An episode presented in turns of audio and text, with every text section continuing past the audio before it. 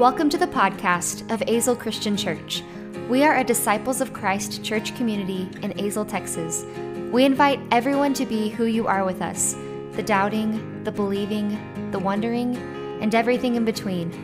On this podcast, you'll hear our pastor, Reverend Ashley Dargai, preach on how the expansive and generative love of God is seen through Jesus, the prophets, the early church, and the faith forebears and how this love helps us care for the world more deeply and faithfully.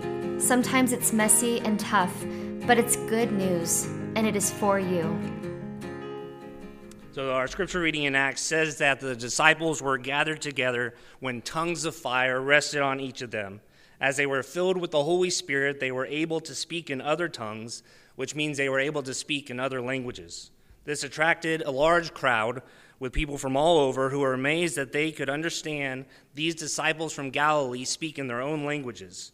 Yet some people made fun of them and said, They are drunk. Peter responds to those who would mock them and he says, We can't be drunk. It's only nine o'clock in the morning. Apparently, they didn't serve mimosas at breakfast back then. I'm sure many of you have experienced something like this before you have an experience where it's undeniable that God has been moving in your life. Like the heat from the fire, you feel this passion of the Holy Spirit moving in your lives. And then someone comes along and mocks you because they're afraid of your passion, of this fire within you. Like the elderly man Carl, who is startled by the dog Doug, we who can talk and up, it's shocking and scary sometimes when God moves in unexpected ways and speaks to us where we are in ways that we can understand. It's hard to believe. It's scary to admit this truth. And as far as I know, no one has actually invented a collar where dogs can talk to us in different languages that we can understand. But I love how dogs how Doug says, "Hi, my name is Doug. I just met you and I love you. When someone shares the love of God with us, it's like the unconditional love we get from a dog immediately. We know this love is real, and it's as powerful as a dog wagging his tail for us. I just met you, and I love you.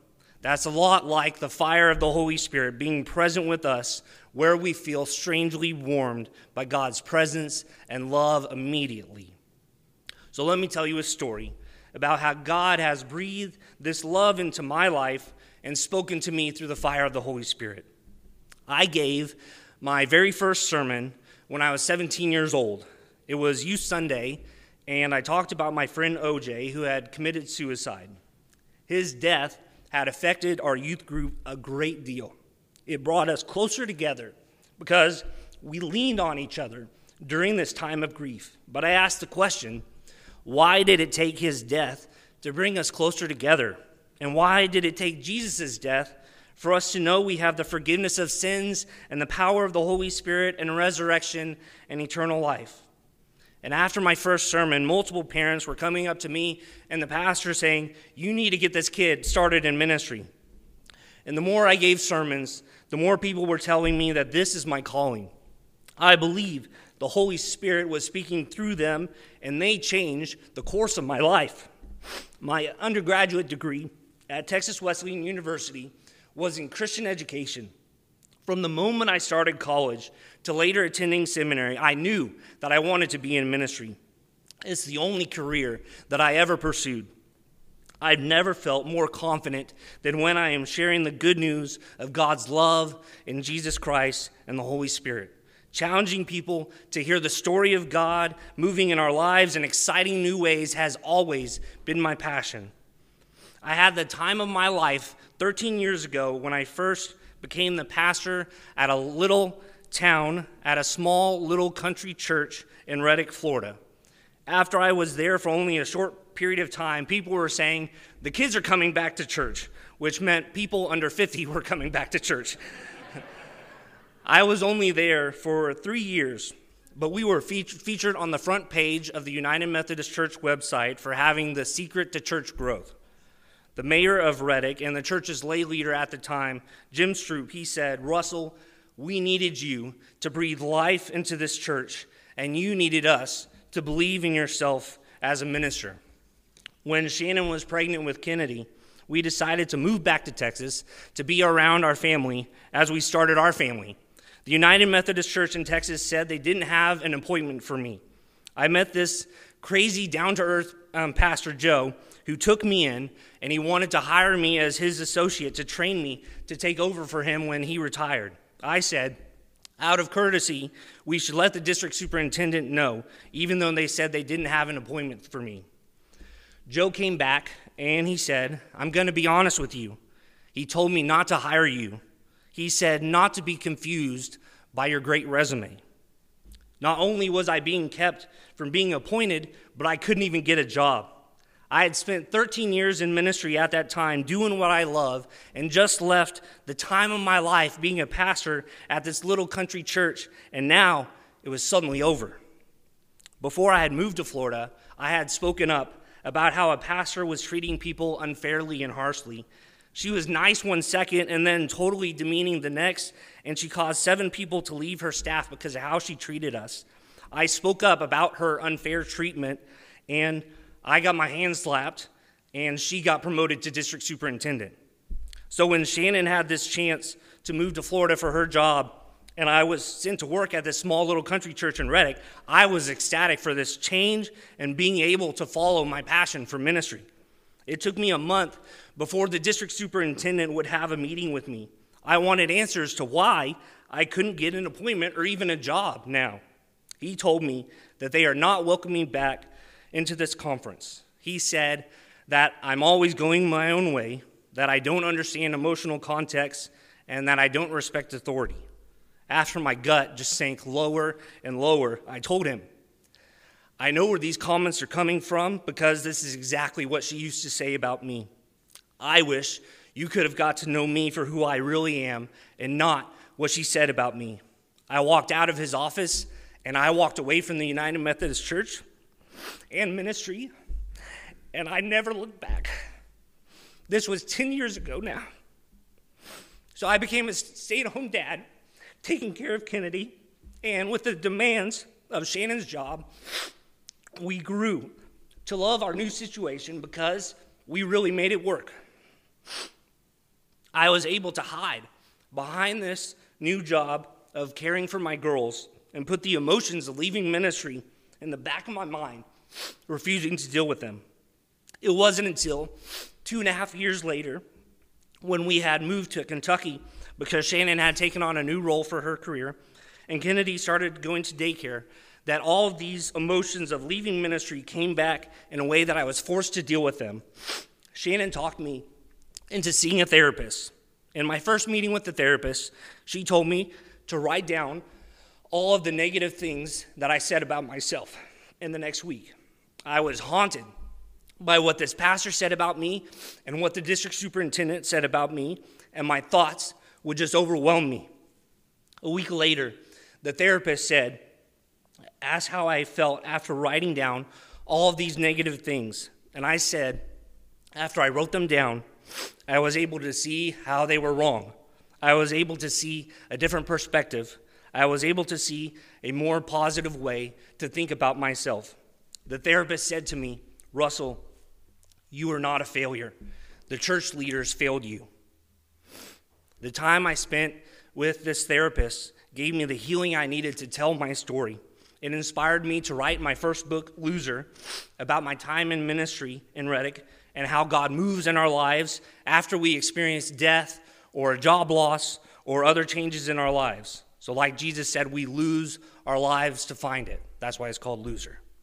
What the therapist had said to me to help me, Shannon had already said the same things to me, and my friends had already said the same things to me, but for some reason, when she said it, it clicked. Like the Holy Spirit helping the disciples to speak in different languages, my therapist had spoke to me in a different way to help me truly hear what I needed to hear to find healing. And Shannon was the helper who had encouraged me to ask for help in the first place.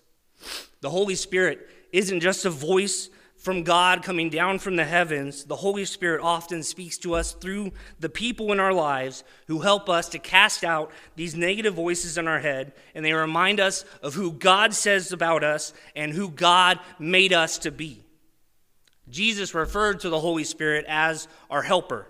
He told his disciples in John 15, When the Helper comes, whom I will send to you from the Father, the Spirit of truth, who goes out from the Father, he will testify about me. And you also must testify, for you have been with me from the beginning. Another translation of this says, The Holy Spirit is our advocate.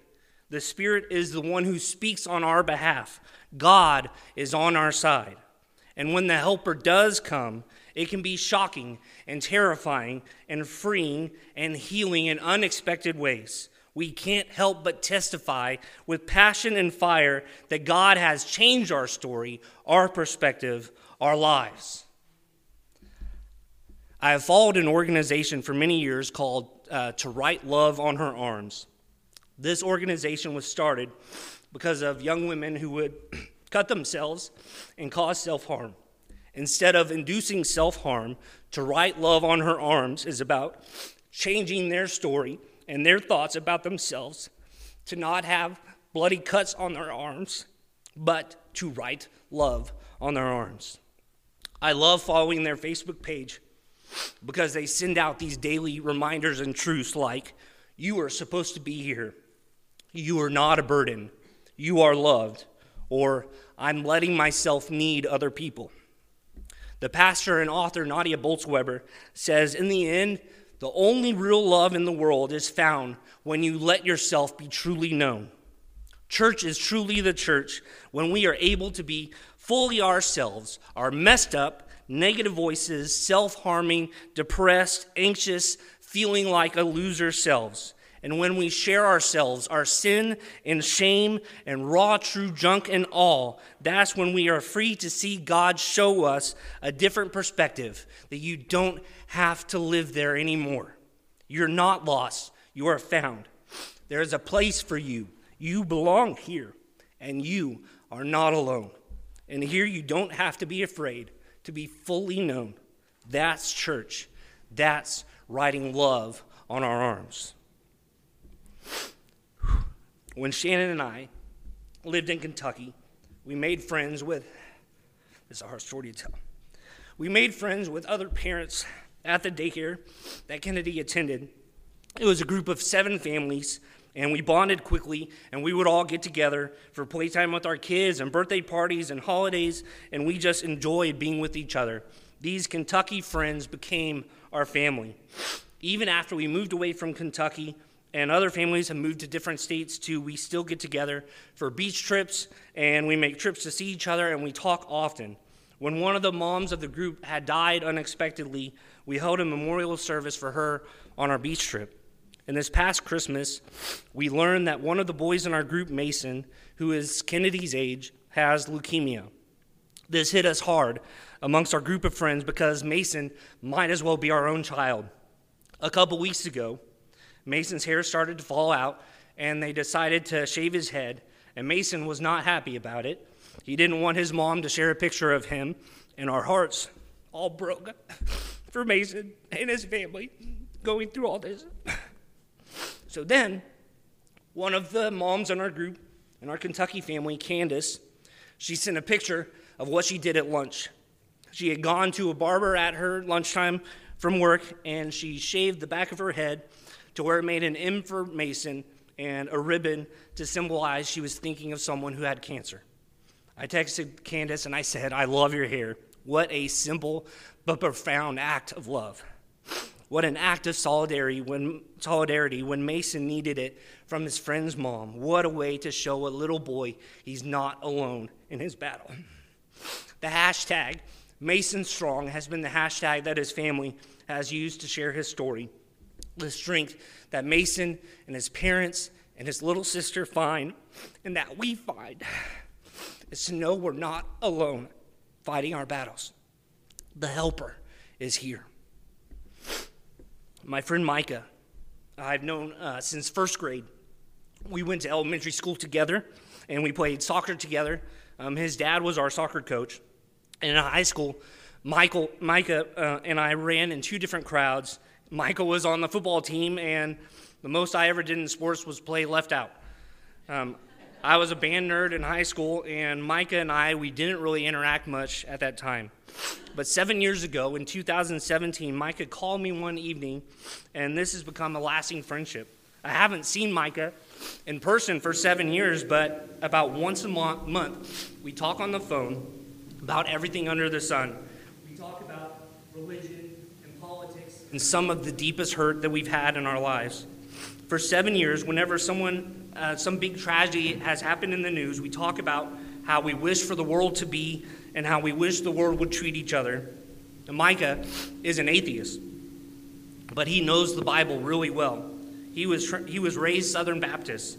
He doesn't believe in the same things that I do, but our friendship means a great deal to us because we have shared some of the toughest things that we have had going on in our lives and how to process them. He called me a week ago to congratulate me on my return to ministry. He started out by saying, I am truly excited for you to be able to do what you love and what excites you. His support means the world to me because of our support and love for one another. It has transcended the different beliefs and values that we share, and I think that's so awesome. Micah has read this sermon, and he was gracious enough to let me share some of our conversation with you. We got to talking last week, and I told him I was bothered by a Facebook post I had seen by another pastor about the movie called A Man Called Otto, starring Tom Hanks. This is a great movie that's on Netflix right now. The movie is about an elderly man, played by Hanks, who has lost his wife and tries to commit suicide. Micah stopped me and responded, Well, I can relate to that. And I said, As I was saying that to you, I realized how this totally relates to you. See, Micah, he lost his wife Candace two, about two years ago, and he tells me that the only thing keeping him alive some days is that he made a promise to Candace on her deathbed that he would take care of everything and that he would take care of their family. Candace was comatose for weeks in the hospital, and Micah had to make the most difficult decision with the doctors to take her off life support. It's been a struggle for me to be respectful of his beliefs and values because I told him before that as a pastor, I have things I usually say in these situations or words that I would pray with him out loud when people are grieving. He said, I don't need you to say anything. The fact that you are listening to me is enough. So, in the movie A Man Called Otto, the elderly man finds help from a woman and her family in the community. And this pastor's Facebook post that I was telling Micah about said this movie was secular, which means not, not religious, and had no mention of God or the Holy Spirit, and it was wrong because it was not God who saved his life, but a person. I was taken aback by this because I feel like the Holy Spirit absolutely moves through other people in our lives. Just because it's not named the Holy Spirit who did this doesn't mean the Spirit is not moving to bring God's goodness all around us. Prevenient grace means there is grace for us from God before we even knew who God was. Before we knew it was God and Jesus and the Holy Spirit, God was there. God's presence was real. I believe that God will be revealed in time and will look back and see how the helper and the advocate was always there acting on our behalf. But sometimes we don't see how the helper is with us at the time, and that's okay. I told Micah, I said, I know you don't believe in God and the church, and that, that has never bothered me. And he responded, Yeah, I was so mad when my mom sent me a sermon the other day. Uh, he said, Mom, you know I don't believe this stuff. What did you think you would accomplish by sending me this? And so, Micah, if you're watching, I won't tell your mom that you're watching my sermon. but I laughed and I continued. I said, I know you don't believe in God and the church, but with all the times we've been talking over the years, I said, I feel like we've been the church. Our conversations have been what church is supposed to be about. We have given each other a place where we belong and we can speak truthfully and be real with each other. And we have given each other a place to know we're not alone and we're still alive. And he said, Yeah, I'm not dead yet. That's church, between a pastor and an atheist. Church is a place where you can be your true self and ask for help. And church is a people who show up for you and speak in your own honest, messed up language to let you know you're not alone. Micah told me that I could quote him on something but in my sermon, but he uses some colorful language, so I'm going to paraphrase what he said. he said, I don't believe in what you do, but the church needs someone like you, and I believe you can do some good where the church has failed. So let me introduce myself. Hi, I'm Russell. I just met you, and I love you. I feel God calling me back into ministry after 10 years of being away. And my family and I are so excited to start this new chapter. I believe that voices like Micah's are voices that we should listen to because they teach us how the church has gotten it all wrong and how we can do better. I heard someone say the future of the church is going to be found in voices from the trenches. The most unlikely places and voices might just be the ones the Spirit is leading us to listen to. I believe that the fire of the Holy Spirit will speak to each of us and show us that church is right here. It's right here in this building, and it's with all of you that are watching this online, or for those of you who are listening to this sermon podcast, or those of you who are reading the manuscript on our website, where two or more are gathered, there is church. There's a place for you, and there's someone to sit with you. You belong here, and you are not alone. We can ask for help because the helper is here. And this fire will speak to us and warm our hearts. Amen. Thanks for listening to the Azle Christian Church podcast. Azle Christian Church exists to proclaim the gospel of Jesus Christ through meaningful liturgy during worship, a public witness through outreach in the community, the nurturing of the spiritual life of every age group, and the witness of each member through discipleship, baptism, and the sharing of resources. To support this podcast and the ministries of Azle Christian Church, visit azlechristianchurch.org.